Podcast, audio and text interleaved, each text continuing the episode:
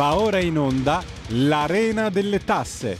Le ultime novità fiscali spiegate a contribuenti e partite IVA. Conducono Antonio Gigliotti e Robert Lingard. E ritroviamo con piacere l'appuntamento con Robert Lingard, se volete intervenire con lui, 02 66 20 35 29. Ben trovato e bentornato Robert. Eh, Robert, però non sento, non sento il tuo... Ah, hai il muto, hai il muto.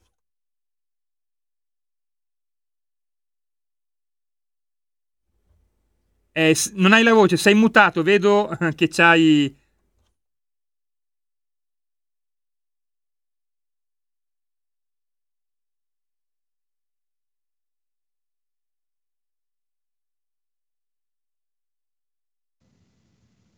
Eccoci, mi sentite ora? Ora perfettamente. Tra l'altro ci ha raggiunto anche un ascoltatore. Ecco, perfetto. Allora diamo subito la parola a questo ascoltatore prima ancora di iniziare la puntata. Sì, grazie Robert per avermi invitato in trasmissione. Sono l'avvocato Gennaro D'Agostino della Artlim Italy, Associazione Liberi Imprenditori Italiani, che sta eh, conducendo una strenua lotta contro gli abusi fiscali già da qualche anno. Noi abbiamo iniziato um, qualche anno fa con una class action penale um, abbiamo depositato al momento intorno quasi alle 200 querele contro gli abusi del fisco a danno dei contribuenti. Per abusi del fisco noi intendiamo iscrivere a ruolo cartelle prescritte, cartelle o avvisi di addebito prescritti, cioè facenti riferimento a crediti non più riscuotibili per legge, cioè oltre i 5 anni previsti dalla sentenza ordinanza della Cassazione che dice che chiaramente che tutti i crediti iscritti a ruolo si prescrivono in, in 5 anni. Io personalmente mi sono trovato di fronte a una assurda richiesta di riscossione di un credito, pensate, pensate un po' del 2001, a un'azienda da me assistita, loro chiedevano, pretendevano di riscuotere un credito dopo 20, più di 20 anni, siamo al 21 anno, 2001 siamo al 2022, sono 21 anni insomma, dalla, dal, dal dies a quo, ecco per dirla in latino, dal giorno in cui era possibile, dall'anno, dal giorno in cui era possibile discutere quel credito. Per cui noi diciamo, abbiamo preso una posizione netta contro questi abusi che tra l'altro non si concretizzano solo nel scrivere a ruolo queste cartelle abusi, mh, scusa, o, o avvisi di addebito prescritti, ma anche nel calcolare ci sono tanti altri inizi di forme di sostanza, come per esempio nel calcolare non in modo conforme alla legge gli interessi da applicare sui vari crediti diciamo, che loro pretendono di riscuotere. E la, la, legge sulla trasparenza amministrativa prevede che sulle cartelle, sugli avvisi di addebito dovrebbero spiegare perché si arriva ad applicare quel tasso di interesse in modo chiaro, inequivoco, invece non lo fanno, indicano solo forfettariamente come si arriva a, quel, a quegli interessi che sono molto spesso usurari e anche anatocistici, cioè superano il tasso soglia previsto dal decreto antiusura e vanno pure oltre, perché su quegli interessi già di per sé usurari calcolano interessi sugli interessi. Quindi pensate un po', quindi sì, andiamo nell'anatocismo che è altra pratica vietata dalla legge. Quindi abuso su abuso.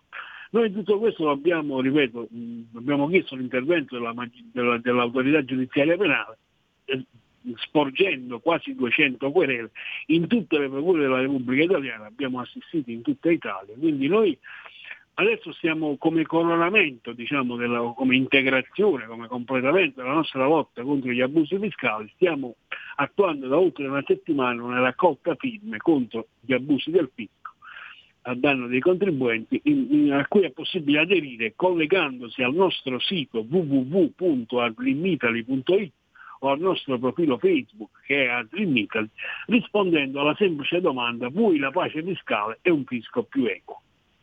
Quindi mh, mm, ci, ci, diciamo, ci, diciamo, ci mh, mm, facciamo i complimenti al governo Meloni perché ha, ha, ha intrapreso la giusta strada al, al Presidente del Consiglio mh, Giorgia Meloni e al ministro, uh, neoministro Giorgetti che, dell'economia e delle finanze che loro in, in, diciamo, in, modo coordinato stanno, stanno, stanno agendo, diciamo, stanno intervenendo sulla delega fiscale, la delega diciamo, che consentirà una riforma del fisco che diciamo, era uno dei primi punti all'ordine del giorno delle, dei programmi elettorali delle, delle, forze politiche al governo attualmente, il nuovo patto fiscale per l'Italia. Speriamo che ci sia questa tanto agognata pace fiscale e una tax al di là dei miti e suggestioni, imposta unica applicata a quante più fasce di reddito possibili, insomma, così ci sarà veramente una vera e propria equità fiscale per, per, per la maggior parte dei contribuenti, che consentirà loro di sanare le loro posizioni. Robert, non so se... Sì. Mh, sì, vuoi... sì, io la, la ringrazio sì. per, per, questo suo, per, questo suo, intervento. Il, ovviamente eh, le distorsioni eh, del fisco noi eh, in questa trasmissione eh, le denunciamo in maniera molto eh, regolare, basti pensare alla raffica di avvisi bonari che hanno raggiunto gli italiani negli ultimi mesi e di cui si dice che uno su due sarebbero stati avvisi eh, irregolari. Quindi eh, noi denunciamo queste che sono le strutture del fisco, così come denunciamo le strutture eh, della pubblica amministrazione. C'è da ricordare che il magazzino fiscale dell'Italia è il magazzino fiscale più grande al mondo perché eh, conta oltre eh, un miliardo, un, scusate, 100 mille miliardi eh, di eh, crediti ormai eh, alquanto eh, inesigibili almeno per il 60% e che fanno, fanno riferimento a tempi eh, molto antichi come quello che ha ricevuto appunto il nostro ascoltatore eh, addirittura dagli inizi anni 2000 e quindi per una questione di contabilità andrebbero ehm, questi crediti quantomeno cancellati in quanto molto molto spesso fanno riferimento a eh, fallimenti o quantomeno addirittura a eh, persone che sono eh, decedute e eh, rispetto ai quali eh, i crediti non eh, gravano sulle spalle degli eredi. Noi eh, ringraziamo questo eh, nostro ascoltatore, presidente dell'associazione Liberi Imprenditori, se non sbaglio, giusto? Il presidente il dottor Fucci Alessandro. Volevo solo dare i contatti telefonici, se mi consenti Robert, un ultimo intervento. Sì, guardi, li dia pure alla, alla, alla, redazione che poi prendiamo contatto. Sì, quindi passo in privato, va, va bene, grazie comunque sì, per avermi ospitato, buonasera a tutti, vi ricordo solo di aderire alla raccolta delle firme contro gli abusi del fisco eh, collegandovi al sito www.atrimitaly.it o al profilo Facebook Atrimitaly e rispondendo alla semplice domanda voi la pace fiscale è un fisco più equo. Grazie Robert per avermi ospitato, buonasera a tutti. Grazie, grazie mille. Eh, tra l'altro il tema appunto eh, del fisco e eh, delle cartelle esattoriali si allaccia eh, in maniera molto ehm, preponderante alla ehm, controversia che è sorta negli scorsi giorni sull'innalzamento del tetto al contante. Infatti eh, è stata depositata la scorsa settimana una proposta di legge che eh, voleva innalzare il limite al tetto al contante ai 10.000 euro, salvo poi ehm, quantomeno andare a identificare un compromesso all'interno della maggioranza di governo per una soglia che si aggira intorno ai 3.000 e ai 5.000 euro eh, per eh, eh, per, utilizza- per, per, effettuare pagamenti in contanti. Ovviamente è scoppiata la eh, polemica politica in questo senso perché ehm, il Partito Democratico, così come il Movimento 5 Stelle, che eh, si sono fatti promotori di una grande campagna eh, di eh, tracciamento dei pagamenti con la cosiddetta Italia cashless negli scorsi anni, hanno ovviamente gridato eh, ai favori eh, agli evasori. Eh, c'è però eh, da andare a eh, fare una riflessione seria su questo tema perché già eh, agli inizi del 2022, anzi in conclusione proprio del 2021, il MEF se n'era uscito con un documento che andava a tracciare quelle che erano le eh, lezioni apprese da tutte queste manovre fatte per limitare l'utilizzo del contante e eh, l'unica cosa che è emersa sostanzialmente è che non è possibile andare a eh, trovare una correlazione diretta tra eh, la riduzione del limite al contante e la riduzione dell'evasione. Quindi questo è il MEF sostanzialmente che lo dice in base eh, ai dati di cui ha a disposizione e anche perché eh, si tratta ovviamente, quella dell'Italia cashless, eh, di un progetto alquanto recente rispetto al quale manca uno storico significativo.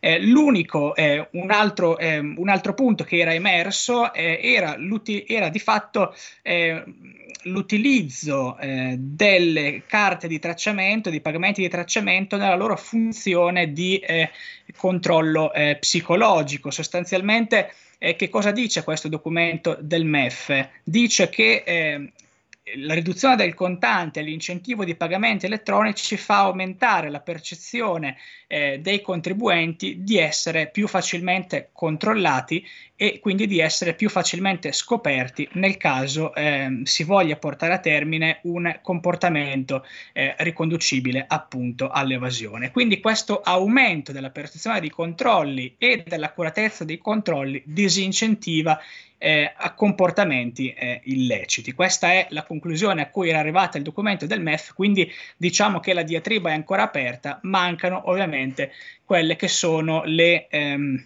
fattività sostanziali rispetto alla misura. C'è ovviamente anche il tema della criminalità organizzata perché il cash viene sempre identificato come lo strumento principale attraverso cui la criminalità organizzata effettua appunto operazioni di riciclaggio, ma eh, focalizzandosi sul cash eh, si perde di vista anche la questione del dumping fiscale e quindi anche la facilità con cui attraverso un sistema complesso eh, di eh, società riconducibili a eh, paesi esteri sia possibile eh, effettuare operazioni di, est- di, et- di estrovestizione, quindi portare ingenti somme di denaro all'estero, soprattutto blindarle in paesi che non sono fiscalmente trasparenti e dove soprattutto sono meno tassati rispetto all'Italia. Il mattino, eh, per esempio, proprio negli scorsi giorni era uscito eh, con un articolo in cui si dice che l'evasione fiscale pro capite è più elevata al centro-nord, mentre al sud prevale il micro nero. La quota di reddito sottratta all'IRPEF è del 18% nel mezzogiorno e un punto in più nel resto d'Italia, ma in base agli obiettivi del PNRR la quota di irregolarità dovrebbe scendere sotto il 16%. Quindi questo è un tema molto ma molto importante. Eh, infatti guardate anche Angelo eh, De Mattia sul messaggero scrive ma il limite non serve a contrastare il riciclaggio infatti il tetto all'uso del contante è stato oggetto eh, di un sali e scendi per, il, per un lungo tempo nell'arco degli ultimi vent'anni. È stato modificato ben dieci volte eh, chi ne sostiene l'importanza ai fini dell'antiriciclaggio fonda il proprio ragionamento sugli impatti positivi che le limitazioni possono avere ai fini dell'azione di contrasto non solo del riciclaggio ma anche dei reati presupposto, primo fra tutti l'evasione fiscale, con ciò implicitamente ammettendo l'incapacità di contrastare l'evasione in prima battuta o comunque avulsa dall'impiego dei relativi frutti. Comunque si tratta di un ragionamento basato su stime, ipotesi e indizi sempre eh, contornato da cautele probabilistiche. Vi è poi il chi sostiene il contrario, proprio sottolineando gli elementi di incertezza e le conseguenze non favorevoli che potrebbero discendere dal tetto. La BCE, in un parere a suo tempo redatto su una proposta di legge, ha ammesso l'inesistenza di oggettivi riscontri sul contributo del tetto all'azione di contrasto dal lavaggio del denaro sporco. Ora, di fronte alla proposta della Lega di elevare a 10.000 euro il limite rispetto ai 1.000 che dovrebbero entrare in vigore nel 2023, la Premier Giorgia Meloni non è entrata nel merito del quantum, ma ha annunciato che il governo mante- metterà mano a questa materia.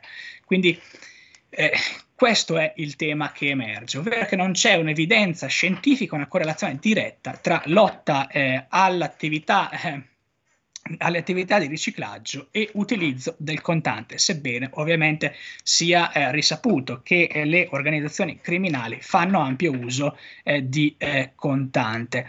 Eh, L'AMLA, no, l'autorità europea dell'antiriciclaggio, per cui, sede, eh, per cui l'Italia è candidata ad avere la sede, dovrebbe essere accompagnata eh, sostanzialmente da dei regolamenti, da delle direttive europee che rafforzeranno la lotta al riciclaggio del denaro sporco destinato a diversi impieghi. Non è eh, benaltrismo, scrive eh, appunto Angelo De Mattia ma la necessità di non fare del limite al contante una sorta di naso di Cleopatra, dal quale dipendevano i destini, ma piuttosto sostenere l'organicità della lotta in questione con una pluralità di mezzi e il contrasto dei reati, spesso alla base del riciclaggio. In ogni caso, su una qualunque proposta di legge sul tetto al contante si dovrà pronunciare la BCE che in passato ha emesso la pronuncia di cui si è detto, ovvero dell'assenza di correlazione diretta tra eh, del contante, tra riduzione dell'utilizzo del contante e ehm, la lotta al riciclaggio. La sdrammatizzazione di questa vicenda è comunque nell'interesse di tutti. Noi andiamo un attimo in pubblicità prima di parlare di lavoro.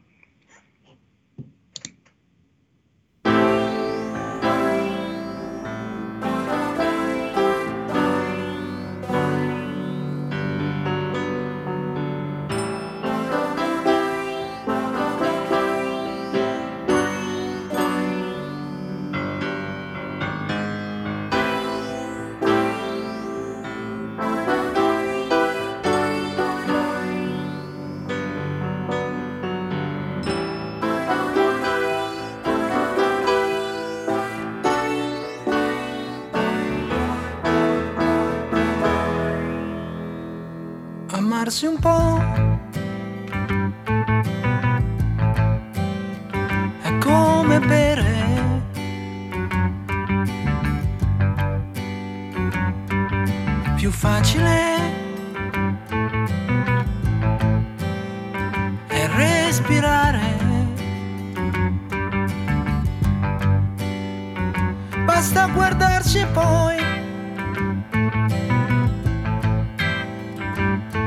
avvicinarsi un po'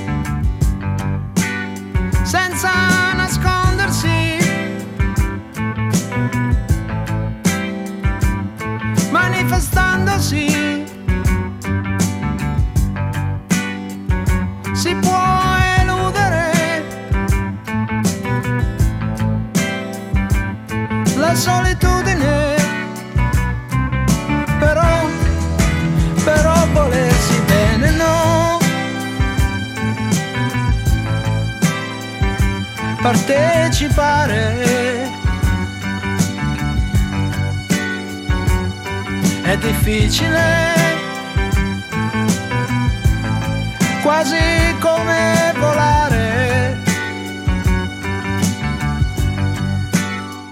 E sumiamo qui Lucio Battisti con Amarsi un po', ridiamo subito la linea a Robert Lingard per la parte finale della sua trasmissione.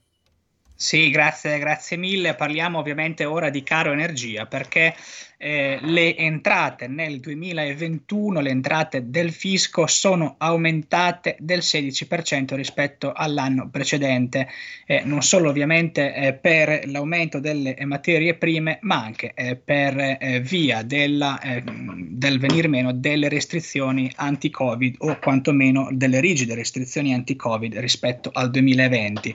Sta di fatto che il caro energia ha comunque fatto bene al fisco perché dei 73 33 miliardi che il fisco ha incassato, eh, circa 30,52 miliardi vengono appunto dal settore dell'energia, di cui 25 miliardi dai prodotti energetici, 3 dal gas naturale e 2,5 dall'energia elettrica. E, eh, questo si associa anche all'allarme che ha lanciato Confcommercio, che più che un allarme è una constatazione. Rispetto alla Francia, in Italia l'energia costa il 70 30% in più. Ma noi adesso parliamo di reddito di cittadinanza perché è arrivata la stretta eh, sui navigator ai quali non è più stato rinnovato il contratto o almeno ai quasi mille che eh, erano ancora in attesa di un eventuale eh, rinnovo. Un, ehm, si, si, stima, o almeno Repubblica lo stima, che ci saranno 660 mila sussidi in bilico per i percettori del reddito di cittadinanza. Il problema è che eh, nonostante il tra virgolette centralismo di eh, questa decisione, pare che le regioni vogliano ancora i navigator. Infatti, sebbene il ministro del lavoro e il ministero del lavoro abbiano dichiarato che i contratti non sono prorogabili, eh, alcune regioni come la regione Sicilia ha già rinnovato i contratti ai navigator per altri due mesi mentre ovviamente si parla di eh, sussidi da una parte, la Lombardia doppia il target UE e. Per quanto riguarda il, il programma Garanzia Occupabilità Lavoratori, ehm, un lavoratore su cinque che ha fatto parte di questo, ehm, di questo progetto ha ora un contratto ehm, eh, lavorativo. Ogni giorno entrano nel programma 850 persone, in cinque mesi oltre 64.000 sono state le persone prese a carico, di cui oltre la metà sono diplomati e laureati. Le donne rappresentano circa il 62%, un po' meno dei due terzi, e tra il 75 e l'80% dei candidati viene trasferito dai centri per l'impiego ai servizi degli operatori accreditati. Quindi si parla costantemente di una Lombardia eh, in cui le persone si mettono in gioco per rientrare nel mondo del lavoro. Ovviamente con il nuovo governo dovrebbe cambiare anche il reddito di cittadinanza o quantomeno dovrebbero cambiare alcuni criteri eh, che permettono l'utilizzo eh, di eh, questa forma di sostegno. di sostegno. Non cambia nulla ovviamente per le persone diversamente abili o per coloro che non sono eh, inabili eh, al lavoro, ma per tutti gli altri dovranno, eh, tutti gli altri dovranno svolgere quattro ore di lavoro al giorno nei comuni. Il lavoro dunque sarebbe obbligatorio per gli, anni, per gli under 50 e questa sarà una delle prime misure in Consiglio dei Ministri collegata alla legge di eh, bilancio. Eh, la disoccupazione, come noi sappiamo, e eh, questo è direttamente riconducibile anche al fallimento, al flop delle politiche attive eh, come quelle che erano state pensate eh, di affiancare al reddito di cittadinanza, ehm, vengono, fanno emergere ovviamente un problema importante anche per quanto riguarda gli obiettivi esecutivi del PNRR. Infatti il Sole 24 ore ci dice che solo nel settore delle telecomunicazioni mancano 16.000 figure, figure professionali, con ovviamente un impatto eh, importante per le tempistiche eh, che il PNRR ha stabilito nel raggiungimento degli obiettivi. Alle società servono 3-4 mila addetti oltre gli attuali 8 mila. Questo è eh, quanto scrive il Sole 24 ore e eh, noi eh, chiudiamo qui oggi questa... Ecco, Robert, scusa, abbiamo l'ultima chiamata. Ok. Prego. Pronto? Prego. Ah, pronto, buongiorno. Bu- buonasera, scusi. Scusate, eh, scusi se ho sbagliato un attimo. E niente, volevo dire, eh, bisognerebbe anche rivedere il discorso delle paghe, perché capisco che ci sono tasse, ci sono tutto, però noi anche in agricoltura qua non si vive più, perché io ad esempio lavoro in collina, faccio la classica agricoltura eroica tra potatura e tutto, e prendo 6,40 euro all'ora lordi, lordi però. E purtroppo adesso l'esasperazione ormai perché mi è morta la mamma, quindi non riesco più a lavorare a, chi- a chiamata con solo tre mesi di, quattro mesi di lavoro l'anno. E avevo la mamma prima, avevo la casa di proprietà, quindi non ho mai usufruito per, per reddito in alza per, perché voglio lavorare, non è che voglio, e quindi non ho mai chiesto colpa mia. Abbiamo, ho messo le ultime fatiche qua, messo le ultime poche finanze venduto la macchina, ho, sono riuscito a chiedere in Germania, volevo dire a 57 anni ho sono riuscito quasi a trovare lavoro in Germania, spero. E ha risposto subito e mi hanno detto 12 euro lordi all'ora è la paga base per intanto per i non specializzati. Qua in Italia non so come bisogna andare avanti, lo dico, per dire, noi non ce la facciamo più ad andare avanti. Qua o si mettono le mani sulla coscienza tutti, non do la colpa a voi, eh, perché io mi piace Salvini, queste cose qua, beh. però volevo dire, ma un attimo ci mettiamo una mano, questa gente qua non vive più, sì, e capisco chi c'è impresa, capisco tutto perché eh, ho fatto qualcosa anch'io prima, ma come si fa ad andare avanti adesso che non ci si va più avanti, signore, scusate, sa, scusate il disturbo, grazie. Sì, grazie, grazie. Ovviamente lei tocca un tema molto eh, sensibile che peraltro noi abbiamo cercato di affrontare in questa trasmissione eh, in maniera eh, diciamo anche eh, abbastanza dignitosa rispetto a come viene eh, generalmente affianca- discussa nel mondo dell'informazione italiano. Effettivamente c'è un problema nel paese Italia di pagamenti, noi sappiamo che in Germania c'è eh, il cosiddetto salario minimo, è una misura che il governo ha intrapreso, il governo tedesco nel 2015, è in, cont- in costante aumento il salario minimo anche perché deve essere aggiustato ai eh, valori eh, dell'inflazione. Eh, questo però è un tema che eh, noi abbiamo già affrontato, ma ovviamente ci ritorneremo e eh, che eh, deve essere assolutamente risolto. Noi ci vediamo venerdì alle 15.30 a parlare ancora di fisco e di lavoro.